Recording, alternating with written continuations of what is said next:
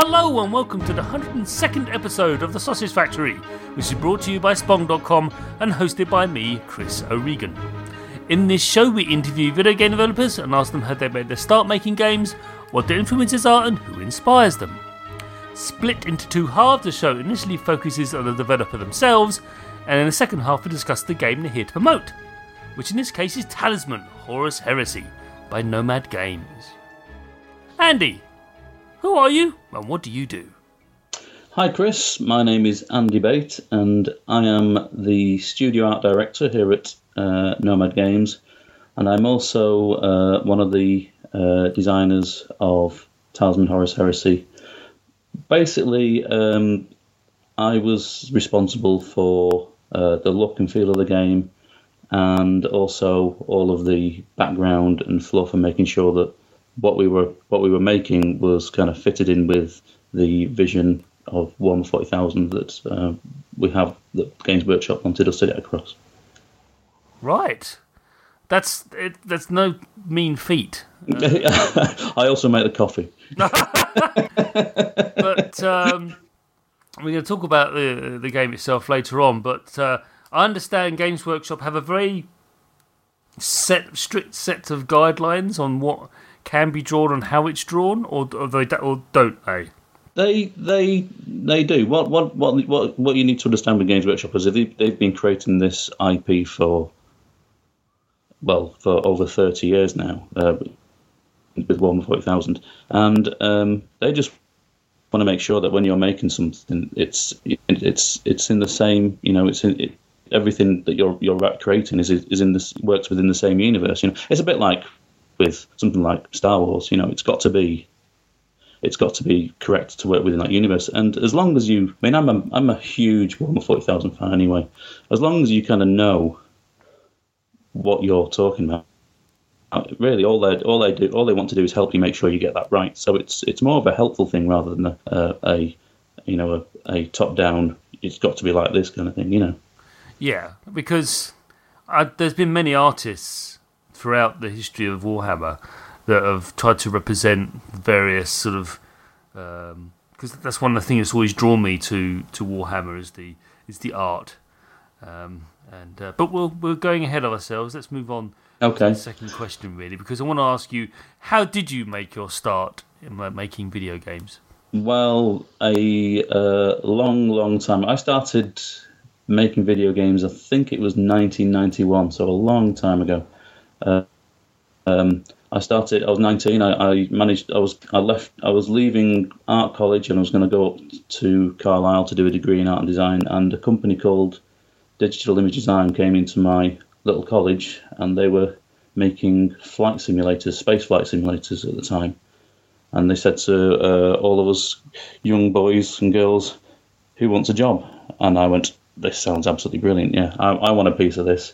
So uh, I went for a job interview there, and that was, you know, that was, good grief, is it twenty-five years ago? Something, yeah, let's not think about it, but yeah. Yeah, yeah, a long, long time ago. Yeah. um, and I and I started I started as a, a, a, a junior artist then, right right at the beginning of the kind of the the the three D revolution, um, working on uh, three D flight simulators for, uh, to start with on uh, Amiga and Atari, and then through through onto P C.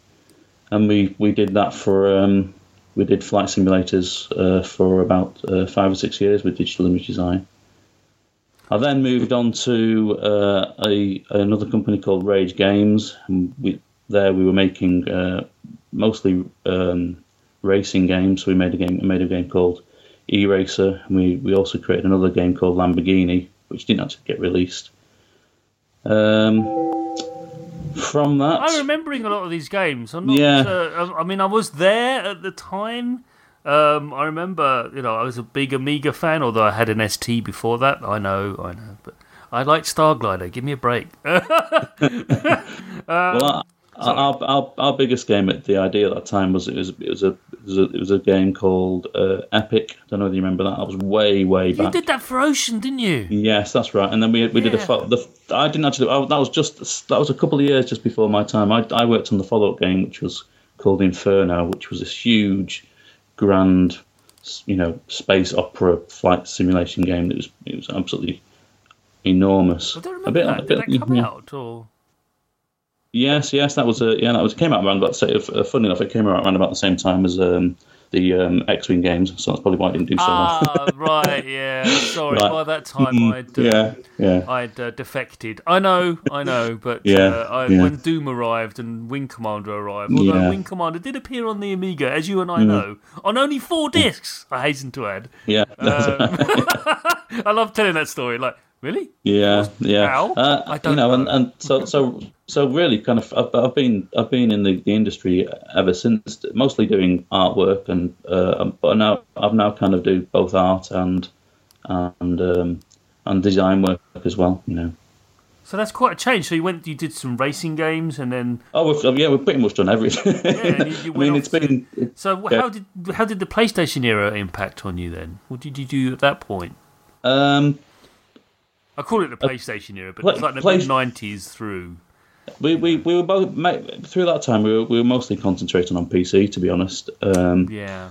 We um we we didn't we didn't really start moving onto console stuff until probably it was PlayStation two and PlayStation three, really, and that's when we that's when we would. The thing is, as I, as I move around from from company to company, it's always been kind of a quite a large group of us. So there are the many of the key staff that started off at Digital Image Design. There's still the, the, some of the main key staff now that are that are at Nomad Games, you know. So if, even though the companies have kind of come and gone, there's always been a core group of us that have kind of stuck together. Hence the name. Yeah, yeah, hence exactly, yeah, hence, hence the name. name. Sorry, of, uh, I had to do that. That's, yeah, that's awesome. yeah. So that's. Yeah, yeah, like, yeah, well, that's why we're called this. What? Yeah, because we have been drifting along for the past, mm.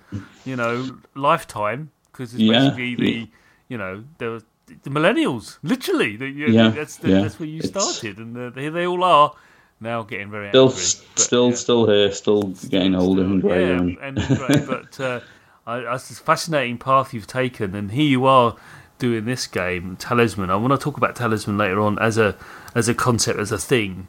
Uh, because it's one of my, it was one one of my favourite board games up until very recently, but we'll talk about that later. Um, so, but that's the, you've just been going along, along and making games. For, I mean, you must have been. Did at any point did you look around and go, "What is the game industry doing now?" Did, were there any points you're like, "What? I didn't see this coming." Anything? Well, particular this uh, uh, yeah, about about once every five years, you yeah. kind of you. Uh, You kind of, it's a case of you, you, you, you know, the the bottom falls out of the industry, and you, you have to go through the mill of, of, of starting again. It's it's a, you know, it's been a it's been a five or six year circular thing. We were we were a part of T H Q at the end, you know, from Juice Games to T H Q. We went from Juice Games to T H Q, and we kind of went through that whole. Um, disaster yeah I remember it was the end of which was the end of T H Q so yeah, yeah. I mean it's uh, it's a it's a it's a volatile old business, the games industry, it and is. Uh, I mean I, I just love telling this story about T H Q. I went to Gamescom, not sure if you've been to that show before, not good for people who are uh, agoraphobic because it has lots and lots and lots of people. Two hundred fifty thousand Germans descend upon Cologne, and um Uh, which is a lovely city, and I've got nothing against the show either. It's just the sheer number of people. Um, and T H Q had a massive booth. This is twenty eleven. Mm-hmm. Yeah. And they're like, yeah. and you thought, oh, it's fine. It's up there with the likes of Bethesda and E A, surely. Well, they were, they were, they were, they were kind of third, third biggest publisher. Yeah. You know, below. But it's, E A it's, and, uh, it's, uh, it's, um. It was a bit of, you know, all mouth and no trousers uh, kind yeah, of thing going yeah, on. Unfortunately, it's all, it's all smoke and mirrors, really. Yeah. And you realise that, um, you know, that's that's the thing you've got to be wary of, and it happens a lot. People think they get this facade, they put up this facade, like, yeah, I'm fine, I'm, you know, but in reality, there there's, there's there's nothing there. There's like you just poke a, a little tail. Well, I mean, you know. we had we had we had some we had some really good studios in T H Q, yes. I mean, the like of, of Relic and whatnot, and you know the. You know, the really the really good people kind of survived out the other side of that. You know, um, I mean, if you look at Relic, they're they're they're they're still going strong today with with uh, with with Sega and yeah, Dawn of War you know, three. It's been announced. Yeah, Dawn of War three. Look, we're really looking forward to that. Yeah, we'll get, good, we'll get, get onto that later. I love. To, yeah, we'll ask about that later. But uh, it's one of the love things I do love talking about um, developers is uh, other people's work, because you know you feed off of each other. Yeah, and that's important. Yeah. You're not living in a bubble. Uh, the best developers don't, in my humble opinion.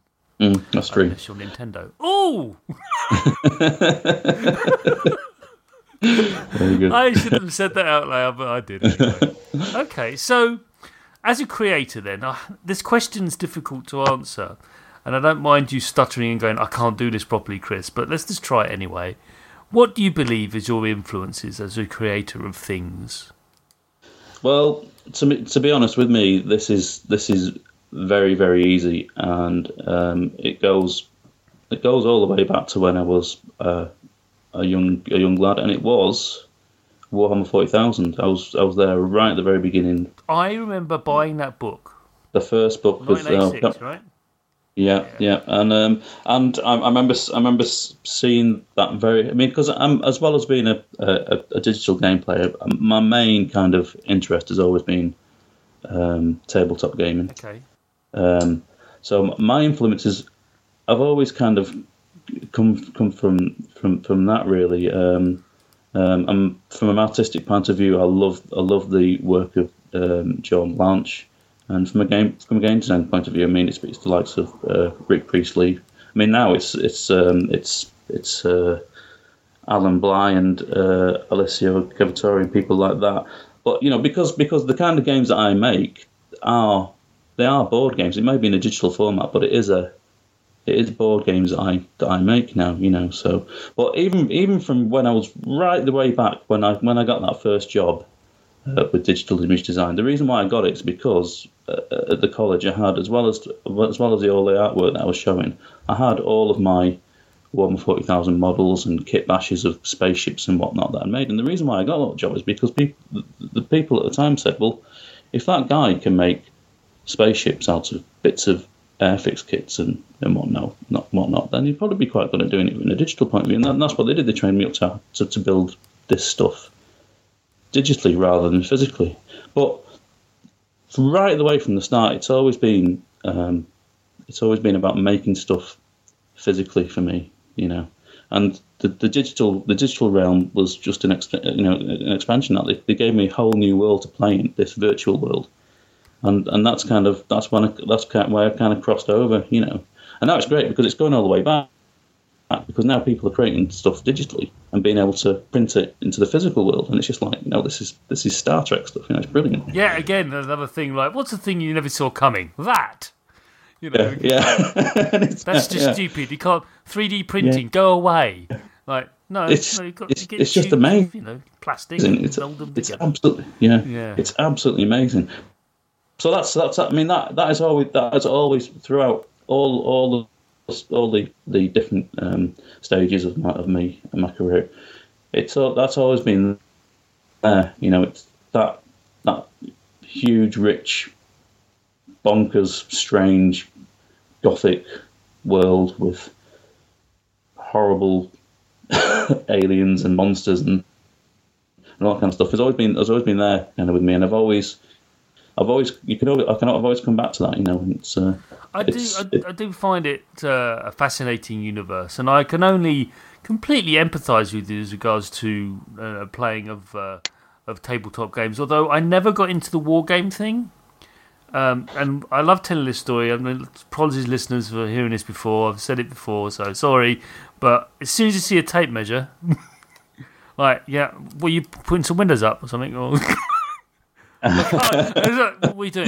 See, I'm, I'm, I'm, I'm the absolute opposite. I mean, I, I, I'm, I've, I've got a, we've, I've got a gaming group that come round to my house and we play tabletop games about once a week. And if I, if I miss a week or two, then I, I really start getting a bit tetchy. I, yeah. I love. Don't get I love me wrong. Having... I love board games and yeah, and, uh, love, love Blood Bowl. One of my favourite games. Um, still play it. I still have a second edition, but they're re-releasing it. Yay! Uh, yeah, yeah, yeah, yeah. That's exciting, isn't it? I can't believe they're doing that.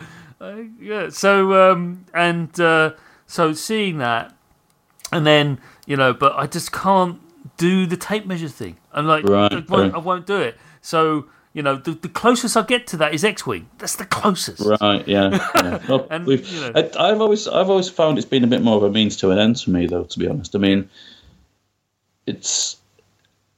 Some, sometimes you kind of... You, we, we play these we play these games kind of despite the fact that, that there are these limitations of M Ts and tape measure, and, you know, it's it's the...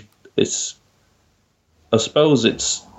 the imagination bit that we kind of, because we're making up the stories as we go along, you know. Yeah. Um, and it I mean I'm, I'm the me and my gaming group are the kind of players who we're we're playing this game to to find out what this what's going to happen within this story, you know.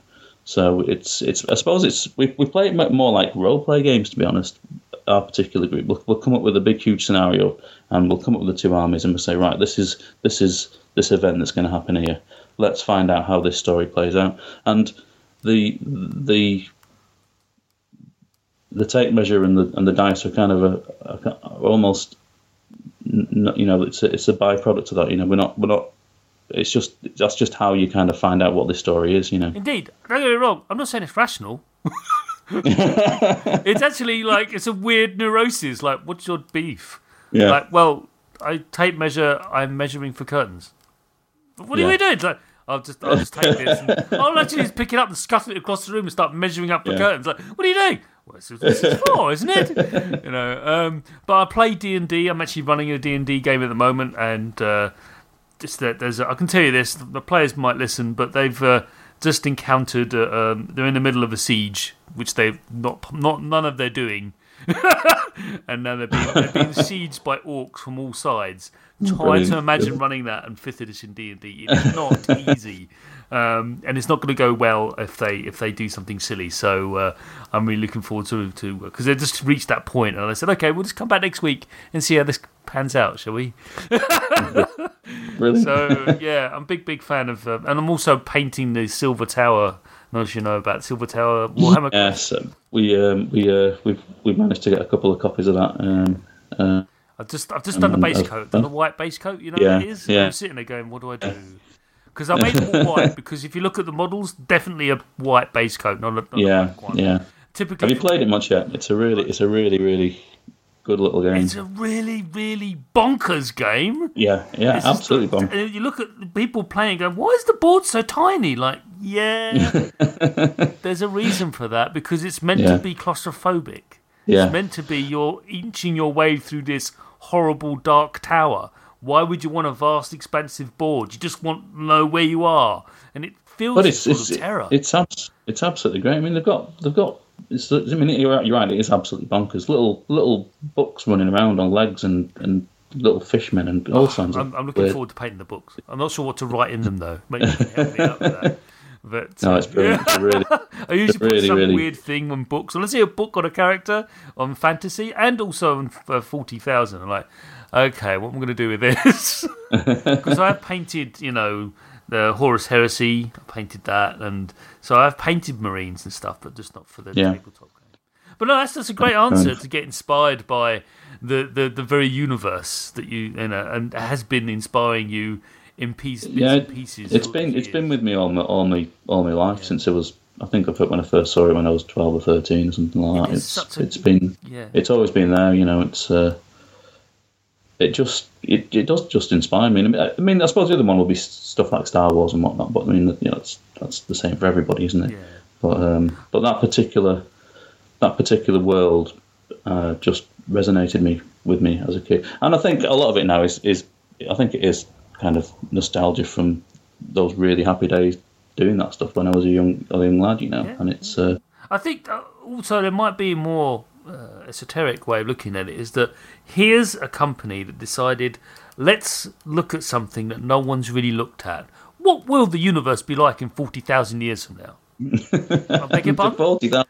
forty thousand years as well. It's such a you know, it's such a, a, a it's such a far away time it as is. well. I mean, we don't yeah. know history ten thousand years prior. We know we've been yeah. around for two hundred thousand years as a species. We know that, but that's a massive long time. Well, yeah, we've only we've only got was it two or two or two or three thousand years of recorded history-ish, apart from you know cave paintings and whatnot. Yeah, well, you got the pyramids. And, uh, the pyramids got well, yeah. five six thousand years, but yeah, even yeah, still, yeah, true, yeah. You're right. It's about ten thousand years tops, and that's yeah. pushing it. So for like one hundred ninety thousand years, nothing. And then something happened, you know. And yeah. uh, and then here we are going, what's going to happen? Like, what? And that's what then allowed them to be free and go, well, bonkers things happen. Mm. You know, human beings are evolving into something else. Of course they are, because they're out in space. And they have been for a very... And I love, yeah, and I love the fact that the, the human race is a old, dying race. And it's and it, and it is it is it is just it is just um, it is just fantasy in space, yeah. You know. It, it is it's kind of the it is the they've just taken the fall of the Roman Empire and stuck a few bits and bobs of, you know, Tolkien-esque kind of fantasy and, and munged it all together and and and, and come up with this this really bonkers world, and it's great. It's, I absolutely love it. And killed off the dwarves in the process. Uh... Let's not talk about that. Oh, the squats. Anyway, um, let's move on to the next question. What developer do you most admire in the industry, and why? Okay, so it probably won't come as a surprise because I did mention this a few minutes ago. It's probably Relic, to be honest. Right. Uh, the, the creators of Dawn of War and... Uh, Company of Heroes. Company of Heroes, of course. Yeah, uh, mostly for me though, uh, and I still play this now. Was was the Space Marine game? I've just I've spent hours and hours of playing that they, with my. They made a lot of content for that game. Mm, yeah, yeah. It's brilliant, brilliant, and and and even now when we can't get together in the same room, me and my friends will just we'll we'll, we'll get the old three sixties out and we'll we'll just play cooperative games of uh, Space Marine. We don't. I don't play. I don't play uh, shoot 'em ups. Uh, Uh, competitively anymore because I'm just too old and rubbish. Yeah, I but, can't uh, do it anymore either. Too... It makes me sad. I can be a defender just, or healer, but I can't. Yeah, I just can't. Can't. I'm just not. I used to be really good. I used to be really good at it in my younger days. We used to play um, Counter Strike and whatnot. Mm. Uh, in the office, we used to play, you know, LAN games of, you know, uh, ten v ten games, and oh, we were absolutely awesome at it. But now. I go on. I mean, I, I, one of the other games I play quite a bit now is is um, is the uh, Star Wars Battlefront, and playing that online, I just I just get murdered. So the best I do is playing playing playing that kind of stuff with um, with my two kids now, and even they beat me, and they're they're six and eight. It's just embarrassing. I thought those two so, were like Minecrafted in heavily right now, but yes, the reason why the reason why the reason why they're so good at playing playing um, um, Battlefront is because they grew up with Minecraft, and they can just they just understand how to move around in that virtual. And, and it's a, I mean, again, that's a brilliant, brilliant. It's game. Work of genius. Spend a lot, spend a lot of time with the kids, just making stuff with them, and it, that's their that's their version of Lego. I know, to be honest, they spend I know. hours and hours now. And that, I mean, Minecraft. It, it's you know what? It's probably it's probably I think for kids, it's probably one of the best things that could come along in the game as a game for kids because it's. It's about creativity. They just spend the times in this big, huge sandbox creating these and it wasn't, wonderful, you know, wonderful worlds. The thing is, you know? it's a, it was a hardcore, I hate using that phrase, but it was an indie game, wasn't it? And mm, the likes yeah. of you and I knew about it. In fact, I've been playing it for, I can't remember, when it first came out, it was in beta, and it was about a tenner. Yeah. I remember... You know, yeah, that's right. Yeah. I love the fact that oh, okay, I'm making stuff, and then I'm gonna make more stuff, and all oh, monsters, kill, kill the monsters, and carry on making stuff to stop myself from and dying. It's, it's, and you can, yeah, I, with me, I was always like, well, kind of, what's the, what's the, you know, as a kind of an more of an old, old time yeah, yeah. game. What's what's the kind of point of this? And the kids are like, well, the point is we're playing. Yeah, and, you know, we're messing around. They just spend yeah. and just messing around and creating stuff, and you go, oh, like, yeah, of course, yeah, of course. Yeah. Whereas we you, uh, we think, well, I need a point, and that's why I've yeah, always liked yeah. playing survival. Whenever I play Minecraft, it's always the standard mode. Like, okay, well, they're gonna come. Yeah, I, I've got to do everything I can to defend, and that's all I do. My whole, none about creativity, nothing to make look nice. It's oh, that's a good piece of defense. yeah, yeah. Well, I mean, and and and and I can. I, But with, with my with me and my kids, it's just right. Turn off survival mode. Let's get creative mode, yeah, yeah, yeah. and let's go and, let's go and build a castle in the sky with a with a waterfall of lava and a, you know, and and they just go they just go absolutely bonkers with it. And and uh, yeah, that that is just I think that from a from a from a design point of view as well, it's it's it's just educating my kids on on you know creativity, and I think that's just wonderful. A wonderful, wonderful yeah, game. I think. And the, the, spent a bit too much time on it, but yeah, the, the simple act of saying, you yeah. know what, I'm making all these tools to make the world. Why mm. don't I give those to the player? Now, come on, it's been done lots and lots of times. Suit 'em Up Construction Kit was the oldest one I can remember, um, but there's probably older yeah, ones. That's where that. I started with that. There's the Quill uh, that did those text yeah. adventures, and Illustrator. Again, you and yeah. I are showing our age now. We're going, yeah, yeah. um, but all of these things, they've been around for a long time, but Minecraft did it just that little bit differently by actually making it the game part of the creation process. No mm. one had done that up until now. At least I don't think so. I'm sure people will invite in going, oh, I think you're fine, Chris. But it's it's just that idea of of making um, making the, the act of creation is a it's, means to it's an vir- end. It's virtual Lego, isn't it? It's yeah. just it's you know it's you can do whatever you want and create whatever you want and and spend hours in this in this wonderful virtual world, and it's just it's it's amazing. Yeah. It's absolutely amazing. So. My next question, then. It's my favourite question because it gives you a hint as to what you're working on next. It doesn't, but I like to think it does. uh, what are you playing right now, other than Talisman: Horus Heresy, of course? Uh, well, like I said, I mean, in the dig- in the digital front, it's uh, I spend most of my time playing computer games with the kids. So I play a bit of Battlefront with them mm-hmm. uh, when I can. Space Marine with my friends, co-op. Um, A lot of time Minecrafting with the kids or watching them, and, and uh, but like I said before, I mean, uh, if I'm if I've if I've got time yeah. to spend playing games, then it'll be it'll be a physical game, you know, and it's, and it's usually either Warhammer forty thousand or the Horus Heresy version of Warhammer forty thousand. Um, the thirty thousand game, or yes, that's, that's so. so there's um, the, the books.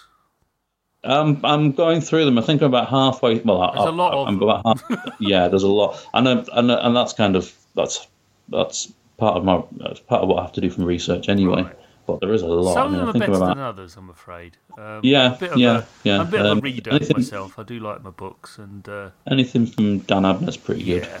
Can't go wrong. Um, uh, one of the um, um, one of the main things that I had to do when I started doing.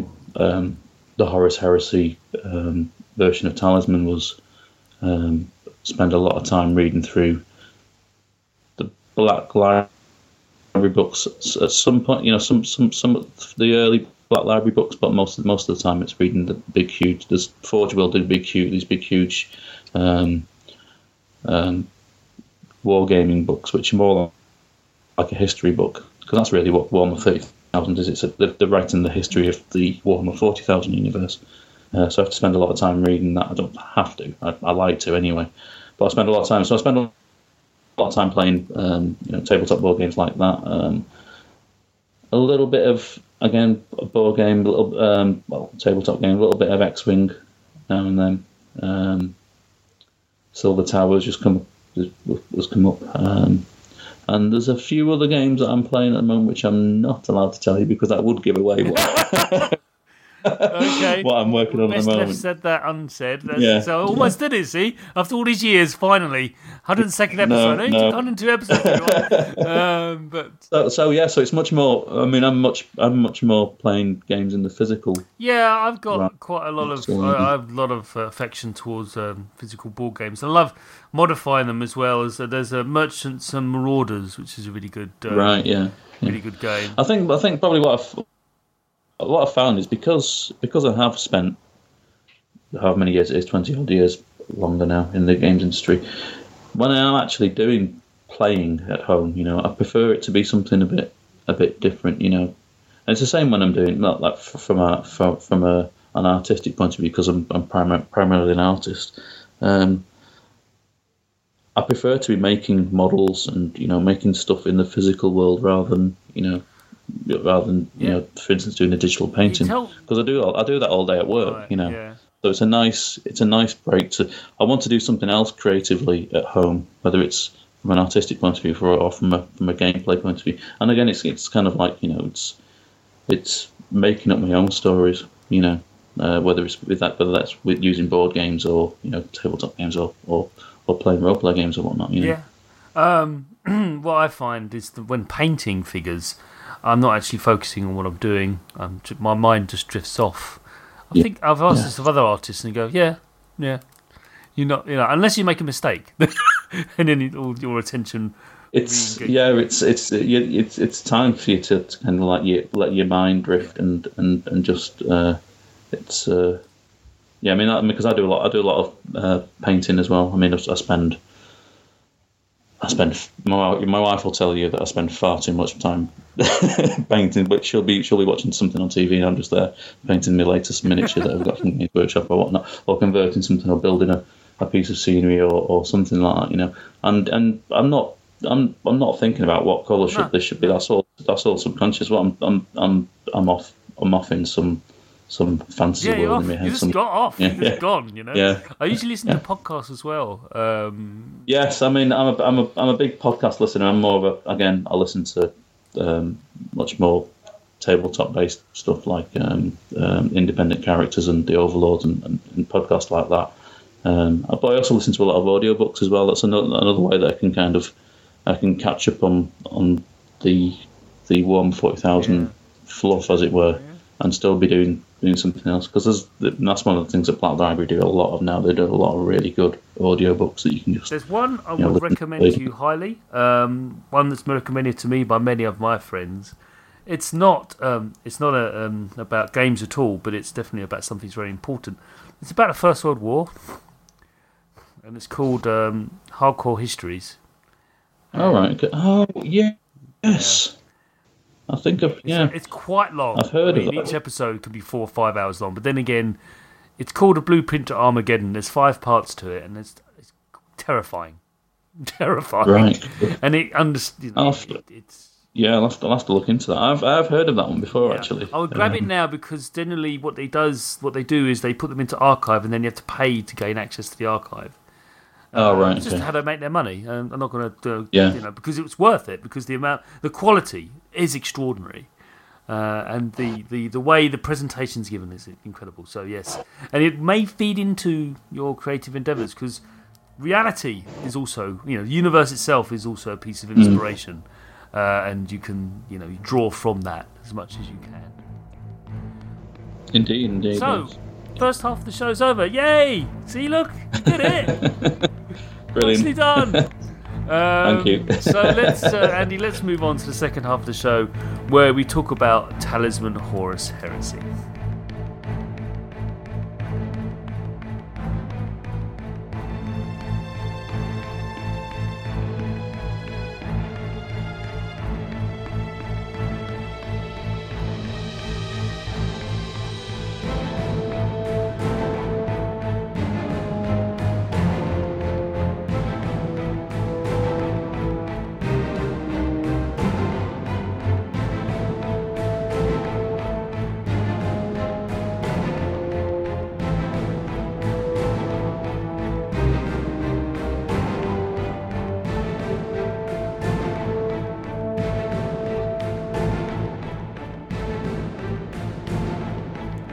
So, the zeroth question.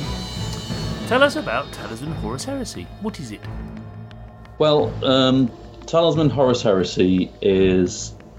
It's the Talisman rule set we've used to um, create this digital board game based in the Warhammer forty thousand universe, but it's based in the thirty...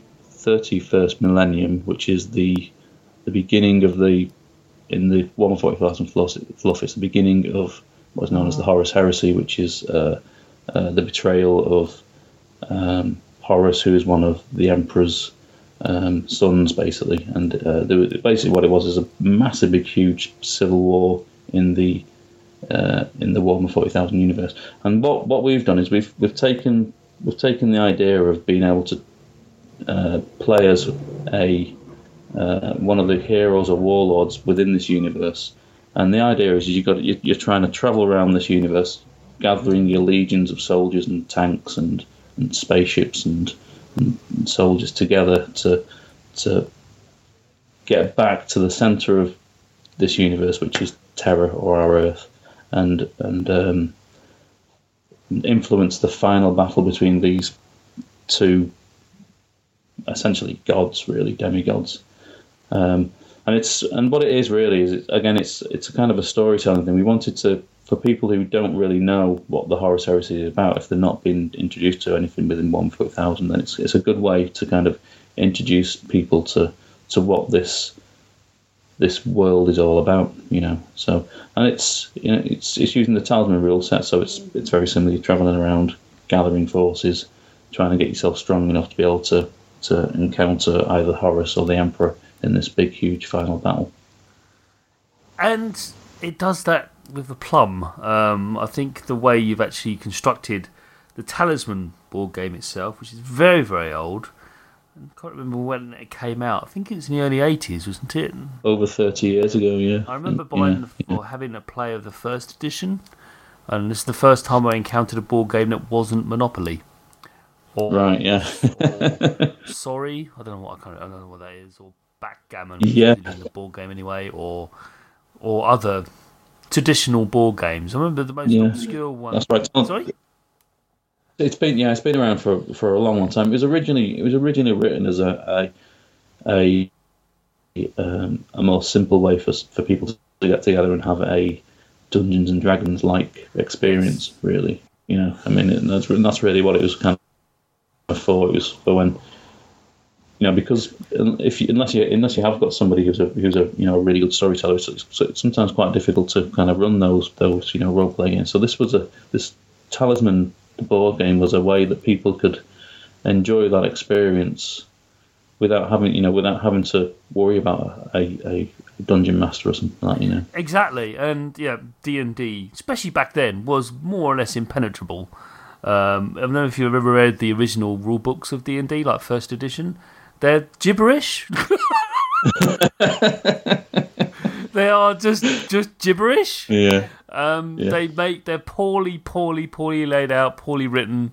Um, make no sense. It just makes it amazes you how much we take for granted now of rule books. I mean, how you and I maybe critique oh. rule books from certain developers of board games and like, oh come on. This makes no sense. Well, come on, just, just try. And we go, really, really, this is glorious compared to what it was thirty years ago. But but that's but that's what it was like. You kind of you played this despite the rule sets because it's because you you're always trying to get to to that.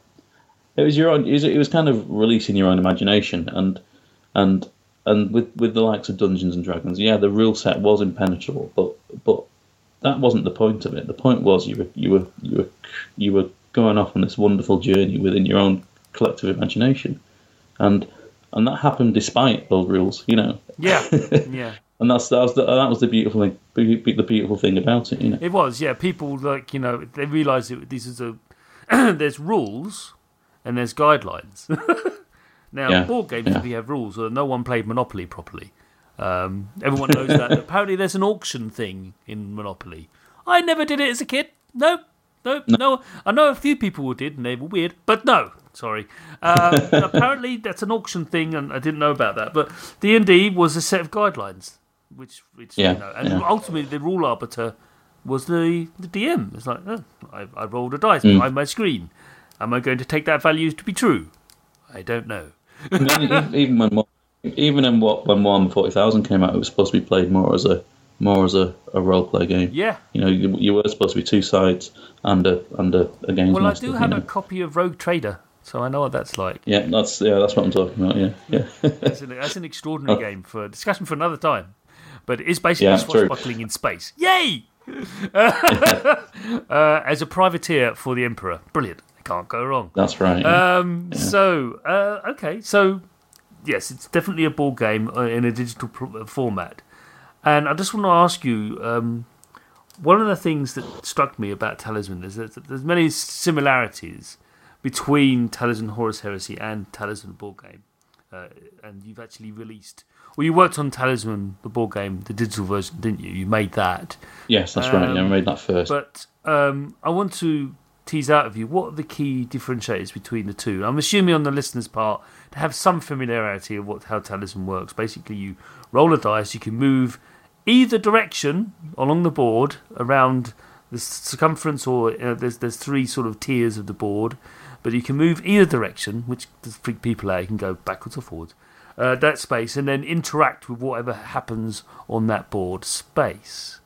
So, um, and then there's the you cards you draw, and then there's battles you can have, or equipment you can find, or allies you can recruit, and that's what happens. And that's and you just go around. You can also interact with other players. So, but you couldn't do that much in the original Talisman. But what does Horus Heresy bring to the board?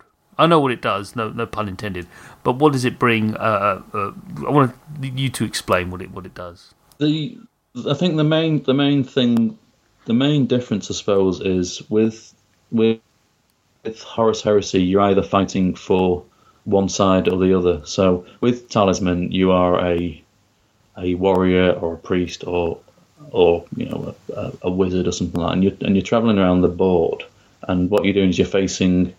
You're each facing a neutral enemy, I suppose. So, you know, each of you will be facing an orc or a, you know, an ogre or, or some kind of a monster. Whereas with, with, with Horus Heresy, you're actually combating against each other. So in a four-player game, you can play two players against each other, either loyalist or traitor. So when you're travelling around the board, when you're drawing these, we call them data slates, but they're essentially cards. Um, for one person, it might be an enemy in the case of like it might be a Space Marine tactical battalion or something like that, and for for for the, for the loyalist that might be an enemy because it's a traitor it's a traitor tactical battalion. But for the traitors, that will be that will be their their unit that they can they can bring back on board and, and fight as a part of that legion. So it's always, I think that's the main thing. It's it's it's more it's more one faction fighting against another, which is which is quite quite different to, to Talisman, really, I think. And the other thing as well is it's it's rather than travelling around a a uh, you know exploring a, uh, a a fantasy land, it's this it's basically our galaxy in the year thirty the thirty first millennium. So if you're exploring this big huge um, uh, area sectors of, of space, which each has been has, has kind of got its own nice little bit of, of, of fluff and, and and interesting things that happen there, which is you know. The thirty years of history that the, the, the guys at Games Workshop have been writing, so it's more, it's it's adventuring within within a universe, and it's a it's a much more grand scale than, than in Talisman, which where you're just adventuring around a land, you know. Yeah, that's that's, I think that's what I, I got from the game, in that you have these two very distinct factions that are fighting each other and also having to fight foes that are, you know, enemies to both of them. Um, mm. Gene stealers and Tyranids and um, um, uh, other races, orcs, of course, uh, make their appearance. Why wouldn't they? Um, but it's all um, set in that universe. You have fleets, you you can you have orbital strikes, and this sort of thing. It's basically taking the items and elements and things that exist in Talisman. And there is a Talisman, although it's not really called that. It's And there is a thing. Yeah, it's, it tells us yeah, the what. Yeah, yeah, yeah, that's right. Yeah. A relic. Because because because at the end of the, the end of the day, it is a it is a tal- it is Talisman. Yes. The Horus Heresy is a Talisman game. I mean, that's one of the things that we wanted to.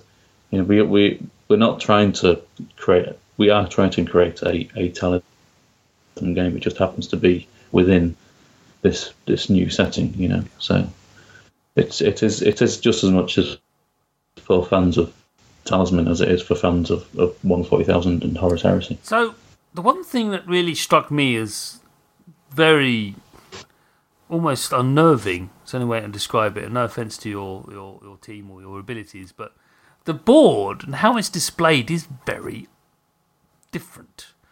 The board is like this almost like force field that's floating in space. And there's like bits floating underneath it. There's not a tangible thing. It's like this sectors in space, and it's just float. Well, how did that evolve? How did that visual concept evolve for the game?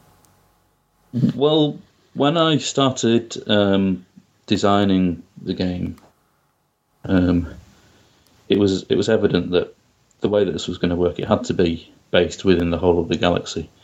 And um, one of the f- and one of the first things that I had to kind of work out was, well, well, you know, how how am I going to going to be able to show the entirety of our galaxy within, you know, a what has to still has to be a you know a a a, a set of you know, a rectangular space with, with three sets of, you know, um, spaces that you can work around. So um, I I started by looking at there's a lot of there's a lot of reference material that Black Library do where they've they've meticulously um, um, mapped out different areas of of, of um, space and galaxies and whatnot. And I had to kind of think, well, how can I fit that within within this within these, these constraints of this, this area? And I had to abstract it because obviously the the the whole as you're travelling through the board, you know, the the the centre of it is is Terra or Earth, and that is, you know, a big huge um, um, globe, as it were. And it, it it was kind of working it out, uh, kind of showing it from. It's almost like its its relevance within from a from a uh, from the from the player's point of view. Its relevance within the universe. So Terra is huge, and the the the the this this the planets and the systems around that area are quite big as well. And each one of those each one of those planets or systems is is a key place from a narrative point of view within the story. So. Um, for instance, in the top left-hand corner, it's it's the Istvan system, which is where this whole Horus Heresy started. So it was almost like taking a map, but then concentrating on the areas which were which were the most important areas from a narrative point of view. If you see what I mean? And then the idea came up with, well, what if it look, did look like this kind of virtual data slate thing that somebody was looking at, um, and you know, you, you you wouldn't be able to show the whole of this universe all at the same time, so it's more of a kind of thing of, well, let's let's let's show areas which are the most important, you know, and and that's kind of how it came about. And I, you know, I started off with with various um, concept sketches that I did, and this uh, is very striking. You know, it's just like, wow, I can't quite see what's going on here. It, unfortunately, that's my initial. You know, like, what, what am I supposed to do? Then you suddenly realise that your eyes aren't focused on one section of the screen. You have to pull yourself back. And look at the yeah. whole of the screen, and all the information is there. It's just spread out, and it's quite yeah. That's right, and the, and the, and, and there are diff, there are different levels of views that you can do as well. So if you put if you if you if you zoom right out, then everything becomes a little bit more abstract, and and you can only kind of define what's going on for each of those individual spaces. Um, but yeah, I mean, I mean, the actual the actual uh, look and feel of it uh, was we we kind of. We decided on that as some of the very, very first uh, concept sketches and concept art that I did are not actually that far away from, from what we ended up with. We actually we, we, we, we built the game as a physical version of the game. When I when I first started testing it, I built the whole game as a physical version of the game as well, which we um, we printed out cards and whatnot just to just to before we even wrote any lines of code at all, to make sure that it actually played. Well, I understand as a, as that happens quite a lot in the industry, actually. Some games do lend themselves that kind of design. I mean, it just made it just made sense with this because it, you know it is it yeah, is a board yeah, game. Yeah. So if it, you know if we, we can get it working from a physical point of view, then and, and that's what we what we originally took up to well down to um, to show to Games Workshop as a kind of a proof of concept. And from that very very early stage, the the kind of the look the look of the of the board kind of. Isn't isn't a, a hundred miles away from, from, from what we've got now. You know? Okay.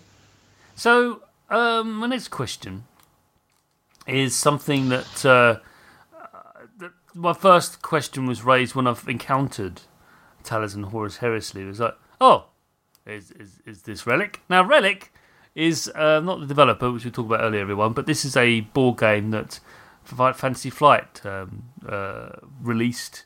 Uh, because they have the Talisman license, I think they still own it, um, and uh, they made Relic, which is like a, a version of Talisman with the forty thousand, it's forty thousand universe, not thirty, yeah, that's right. forty thousand yeah.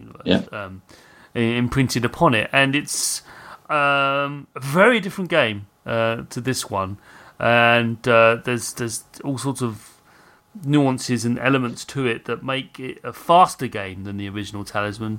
Uh, and there's also character development and that sort of thing. So, which is already in original Talisman, but it, it's it has different types of combat. You have different, you have mental and you have physical, and you know there's there's also fortune and that sort of stuff. But What I know that this isn't Relic, and I'm not suggesting that it is, but what elements of Relic, if any, uh, found their way into the into your game? Do you think? Um, I mean, we we played we played Relic quite a bit, but to be honest, um, we wanted to. Not a lot, no, to be honest. No. Um, no, not not a lot at all. I mean, we, we, we kind of we decided we wanted to, as our as our first kind of attempt at um, doing another a different version of Talisman. We wanted something that which which was still familiar to more familiar to Talisman players, because we want Relic. Relic is is is is definitely a different beast to yeah, Talisman. It says um, Talisman on the box, um, but quite frankly, everyone, yeah, it's, it's not. Yeah, it's something it's, else. No, it's, it is yeah. something different. When I mean, we were we were we were we, we were making a we wanted to make a Talisman game, so we we we decided we wanted to stick pretty close to the original Talisman rule set, I guess. And then what we did, what we decided was to take out some of the the, the more difficult stuff which didn't translate that well into the digital format for Talisman.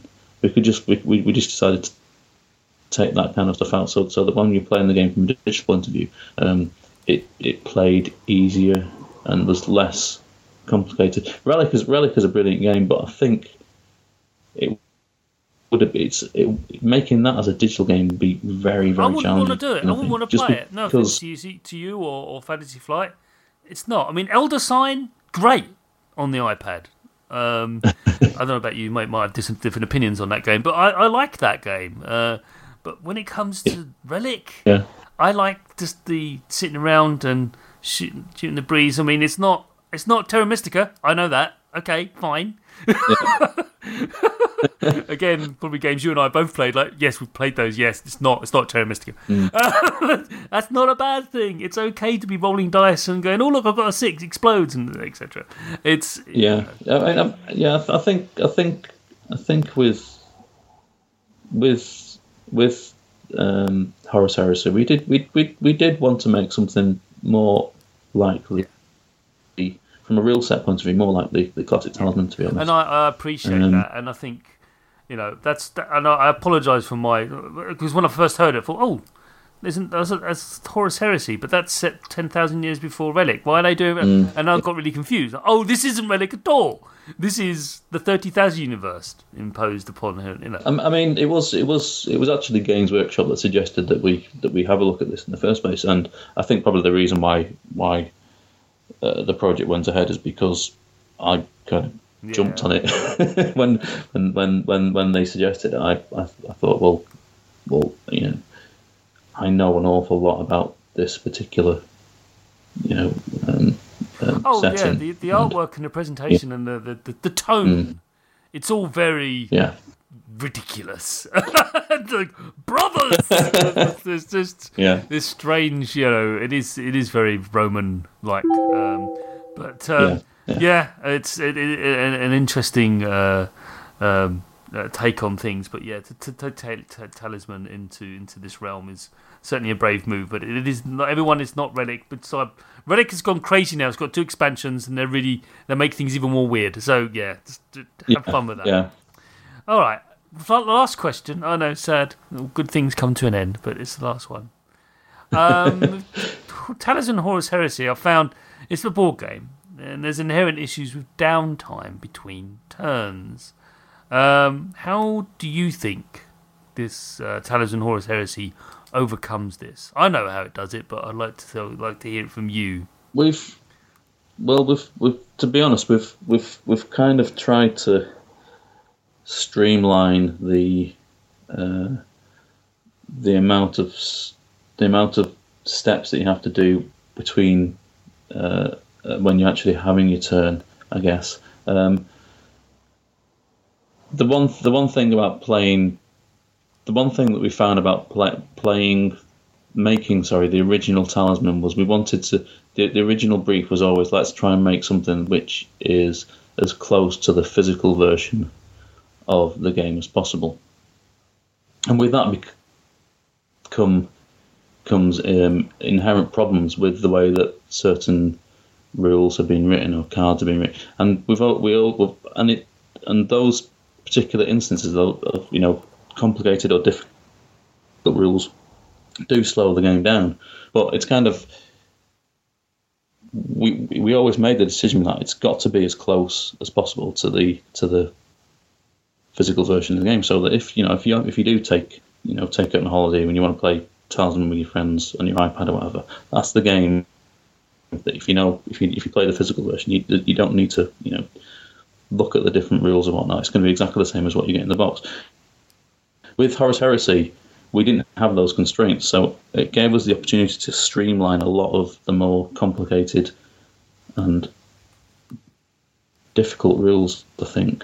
Does does that kind of yeah? I mean, what, one of the question? things that's think, important, yeah. and I think the Horus Heresy does a great job of, uh, and this is a bit of feedback to your team, is that it lets you know what the other people are doing, because one of the things that happens in board games right. is that you don't know, unless you're leaning over them and looking at their, their layout and stuff they've got in front of them, what they're actually capable of doing or, or doing. And mm, whereas in, in, in Horus Heresy, it tells you what's going on. So, and it's important that you do look around and so, oh, he's just killed that and he's got, you know, renown and stuff. Well, he's always got that. And it's yeah, so yeah. now you know that, oh, look at this. You've got all, all of their stats of all the players, whether they're A I or real players, are there in front of you, and like they're always, always on the screen. They never let, they're never off the screen, no matter what's going on. They're always there, and it's just telling you the status. And it's even like a special like chart saying this person's fought these people and they've lost this, and, and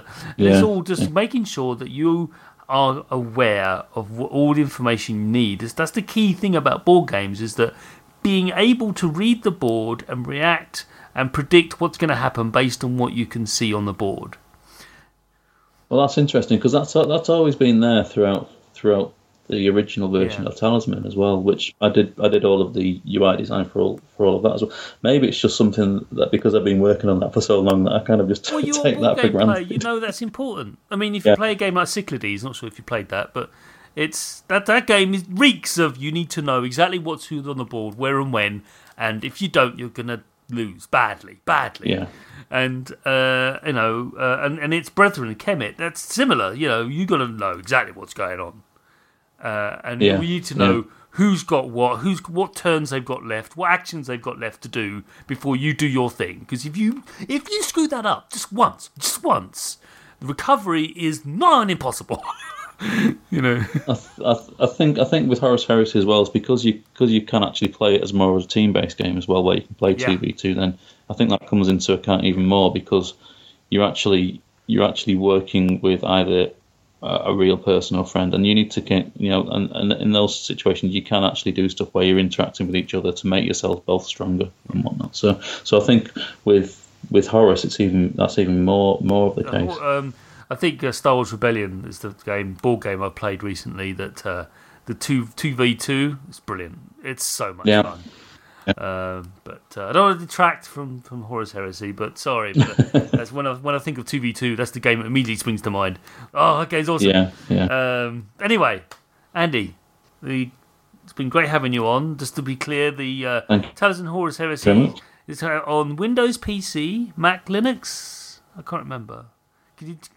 Uh, it's uh, it's on yeah. it's on Steam, uh, Mac, uh, yeah. iOS, and Android wow. at the moment. That's quite a spread. Uh, yes, yeah. oh, and you can and you can cross-play across all those. Of as course, well. Because it's not an F P S, yeah. it doesn't matter. Yeah. You know, it's just, no. yeah. Uh, yeah. whereas in other, you know, there's been attempts at doing cross-play of F P S. What are you doing? No, that's not going to end well. But um, no. That's really good to hear, to have that cross-play. Of, so it doesn't matter what platform you're on, you can still do the interaction, can't you? Yeah.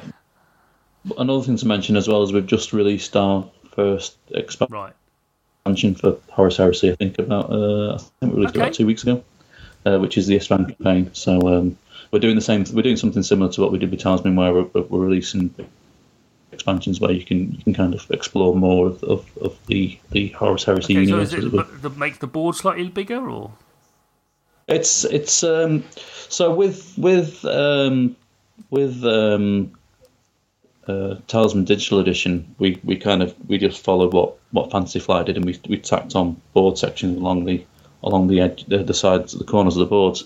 With um, Horus Heresy, what you can do is you can actually um, zoom into a a, a a specific sector. So the first one we've done is the Yes Man campaign, where you can actually, it's a couple of the planets at the top left-hand corner, and it's where the, the whole of the Horus Heresy actually started.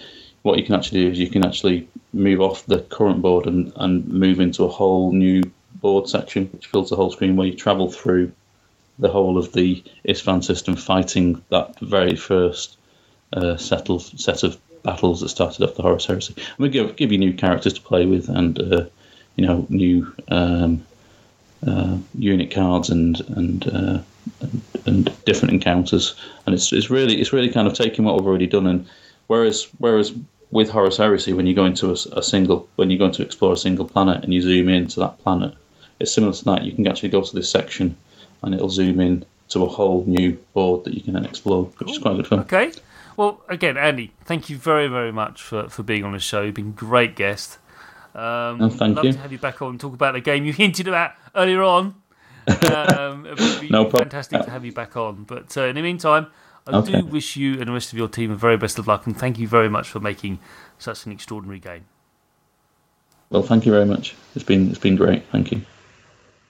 And so ends another episode of the Sausage Factory.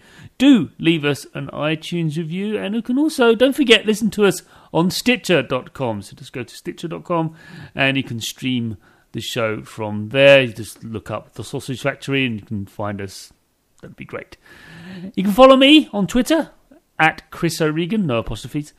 And uh, if you want to email me any feedback on the show, or actually you're a developer, you listen to this show and want your game featured on it, please do email me at chris at spong dot com. Also, don't forget to check out the Computer Game Show, which is the stablemate podcast, should we say, of spong dot com. Bye!